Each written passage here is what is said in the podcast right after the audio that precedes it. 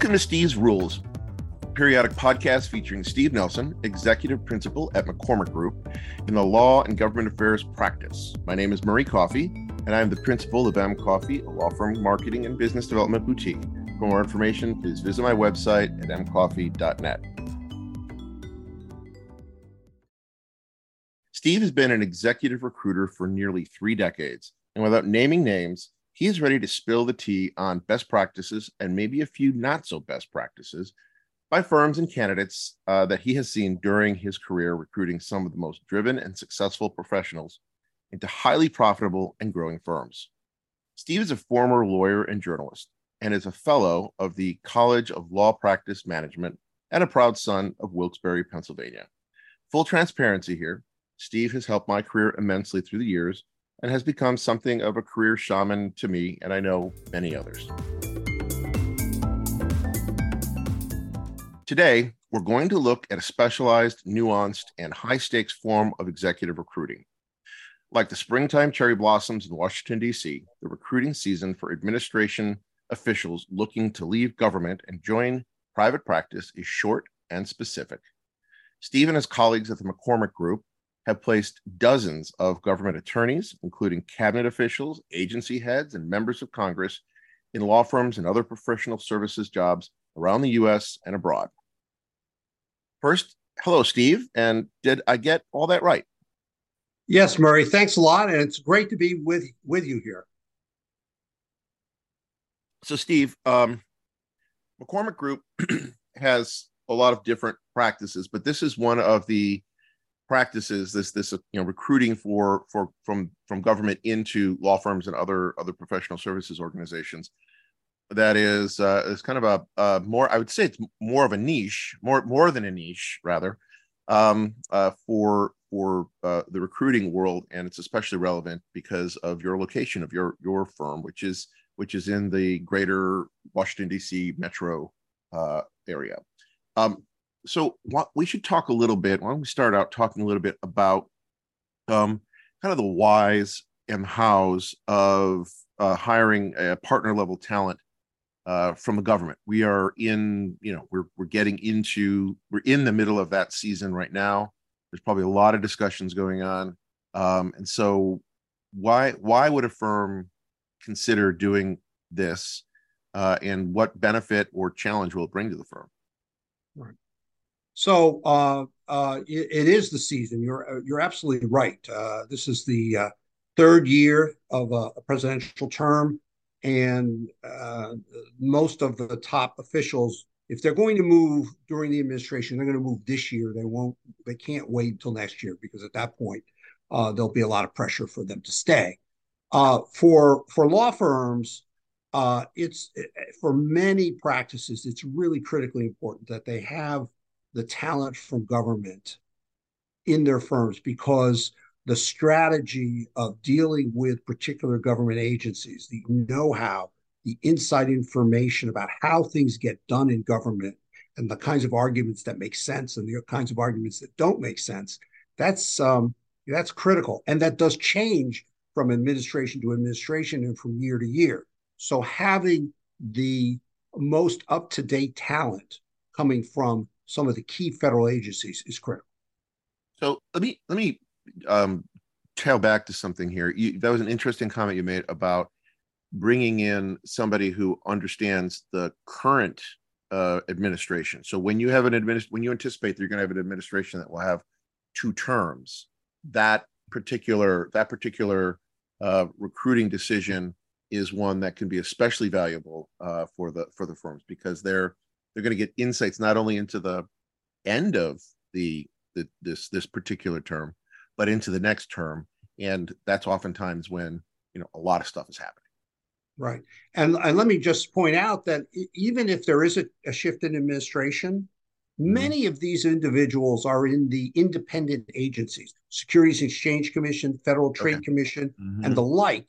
And those policies don't shift as much because they have they have been built to be more apolitical than, let's say, um, uh, you know, the Treasury Department or some other agency.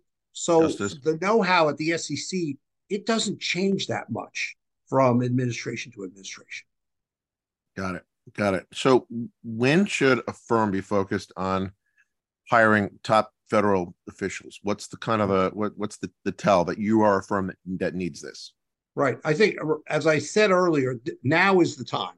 Uh, mm-hmm. Now is the time to be focused on bringing in the top talent uh, from from the agencies. Now there'll be certain people, whether they're political appointees or whether they're just top level career people, that will wait till the end of administration. But if you're looking to uh, recruit somebody out of an administration, uh, now is the really good time uh, mm-hmm. to bring those people in. Because again, as I indicated earlier, you get to a point where you, it's really hard to disengage yourself from the, yeah. the political yeah. scene. So let's touch a little bit on the ethical considerations for hiring somebody out of the federal government. I know that there are there are a number of them. I expect that many firms have an understanding of some of it, but they probably don't understand the impact of all of it. So let's talk about that a little bit. Yeah, I mean, so generally, uh, there is uh, a one or a two year ban on appearing before an agency if you're um, a high level official from any of the agencies, and that's uh, and that is honored. I mean, this is not something to play around with. Um, on the other hand, it does not prevent you from having having advising your clients about how a particular agency might handle a particular situation. So there's still a lot of value that those officials can provide. Um, one other ethical consideration I do want to mention is that that really really relates to the recruiting is, is that uh, all the agencies have recusal rules about uh, talking to prospective employers, and therefore uh, a lawyer will have to recuse themselves once once it becomes active with a particular firm, and that really goes to uh, your strategy if you're a government official as to how you want to go about uh, looking at opportunities.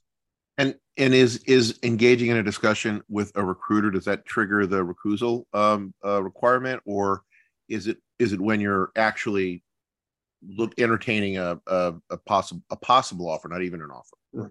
Yes, I mean talking to a recruiter about potential opportunities does not uh, uh, uh in, indicate any kind of recusal situation.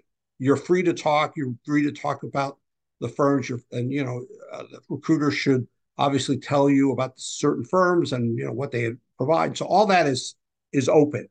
Uh, the rules, as as we understand them, is once a resume gets transferred to a firm, or there is some level of clear interest ex- expressed by both the firm and the candidate, that triggers recusal.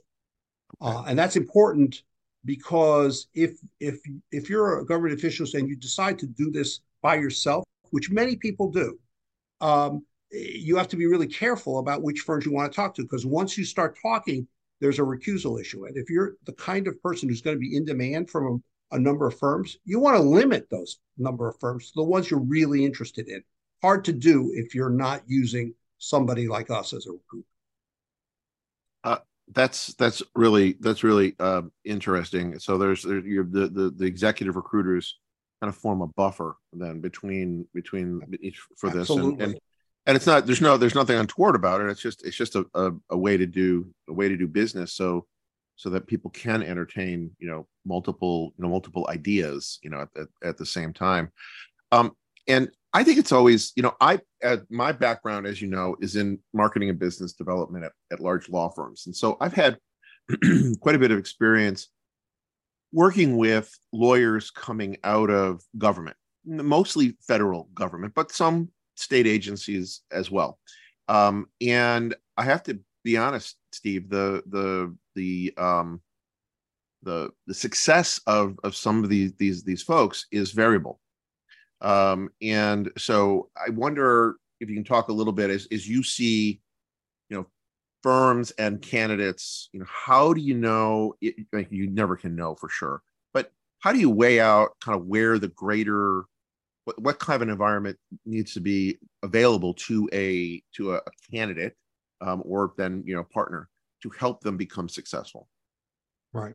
So uh, I really think there are like two important criteria that a firm ought to be considering when they're looking at a lateral coming out of government. One is the exact role that that official plays in policy and decision making, and how critical is it to the business community? Because there could be people who are really uh, terrific lawyers, have a great pedigree, but maybe they're at, a, at an agency that's not does not have a tremendous impact on on business. Example would be in many cases, not always, the State Department. Great lawyers, but very few of them are going to have an impact on right. on on on on the state of business.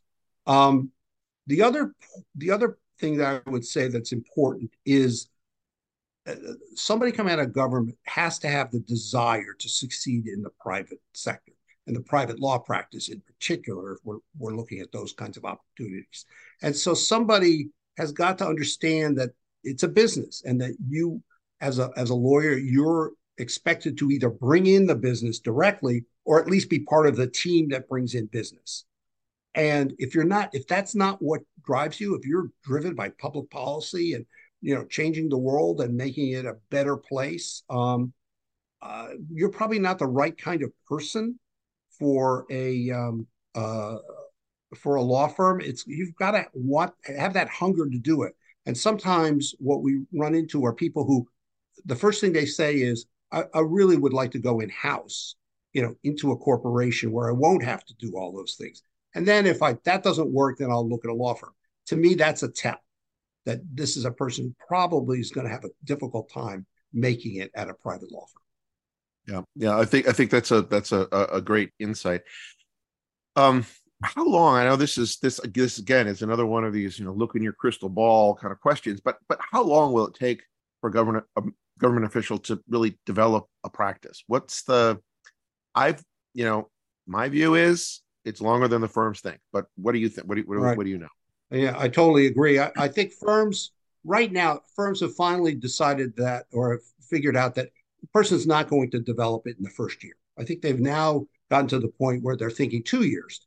But even that is is a difficult ask, I think, for for yeah. a lateral to be yeah. completely fully sort of operational. There are exceptions, of course, but I think it's got you got to be looking at this as a three year plan for that person I, to be fully operational. My, my experience is absolutely, um, unless that person's coming in. Sorry for j- jumping on you there. Um, unless that person is coming in sort of pre-wired with with a maybe you know a lot of a lot of different ways to to bring in business, and some are you know they, they that's just how they are um, it's it's got to be a three year commitment. But but it you know by year two you're going you're going to know if they're getting some some traction, um, and and that's I think what you have to see in year two, at least from my perspective.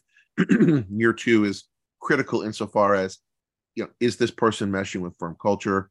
Are they getting out there with their with their partners? Um, are they adding value to client conversations? You know mm-hmm. if that's if that's happening and it's consistent and the partners are partners are seeking out this person to bring with them um that the next step is going to be you know that person bringing in their own business but that will come if they're if they're able to to manage themselves within the firm yeah and even in year one the firm should have should have some signals as to whether this is going to work you know is yeah. that person going out and meeting people uh, are they uh, uh, involved in client pitches? Are they writing? Are they uh, participating in firm events or yep. blogs yep. or anything else? All of that should be pretty much figured out the first year. Now, I will also say though, there's a responsibility of the firm to really involve them, and that's yes. not easy because you know firms are are not great at getting these people integrated because partner you know the partners that they're dependent on are often they're out, you know, traveling or they're working on client matters and, you know, helping a new lawyer, you know, integrate into the firm. It's not their top priority. No. And uh, firms have to really make it a, a higher priority. And I'll offer this to any of the candidates that are that are listening out there and thinking that they want to move in this direction.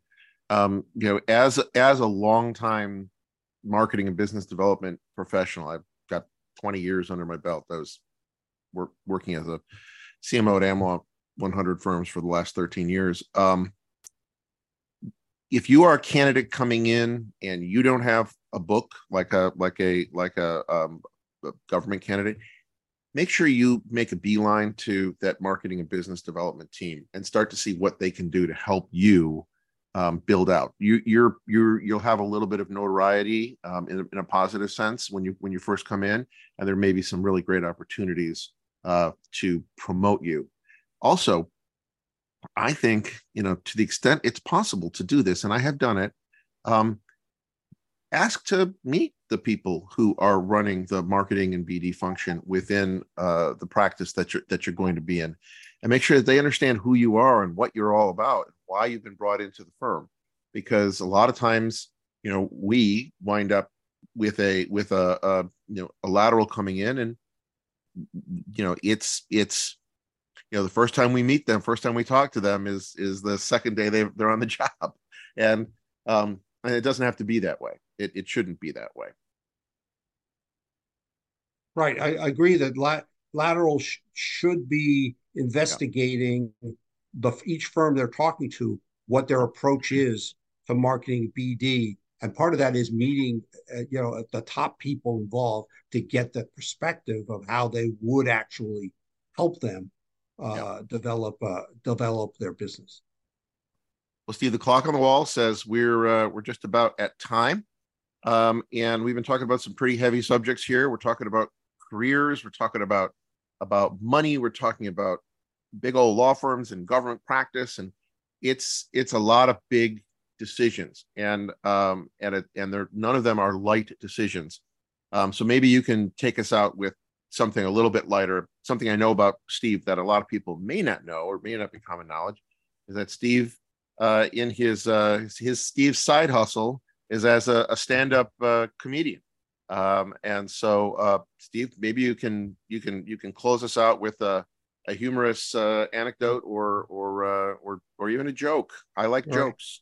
Okay. Yeah. No. Uh, um, uh, we've learned a lot um, in the in the business of recruiting, and this isn't just for government lawyers. Uh, this is really uh, for all all candidates of all sorts. Is there's a secret language of candidates, uh, and they will tell you something which sounds really good, but if you investigated it, it might mean something else. And my favorite thing that I hear from candidates, particularly those who've left a job and you know it's not, yeah maybe not of their own volition. A lot of times they'll say, "Well, it really was a mutual decision, you know, for me to leave," and I interpret that as an armed guard had to escort you out of the building. you, you left in in in in ankle shackles, right? exactly. yeah. So well, that's that's that's good to know. It's kind of kind of a kind of a uh, interesting uh, perspective uh, because candidates do try to spin things, and I will promise you, when you're working with somebody like Steve, who has as many years under his belt as as he has, um, there's very little spin that's going to get spun uh, around Steve Nelson. Well, Steve, thank you. This has been a, a great conversation. Um, I look forward to more. We've got a couple more plans, so please subscribe stay tuned steve anything you want to you want to say before we before yeah, we i just want to i want to say thank you i'm really excited to be doing this series i think uh, i'm hoping that we can help both the, the law firms and the candidates get to a better mm-hmm. place. Absolutely. All right. Thanks steve and we'll talk soon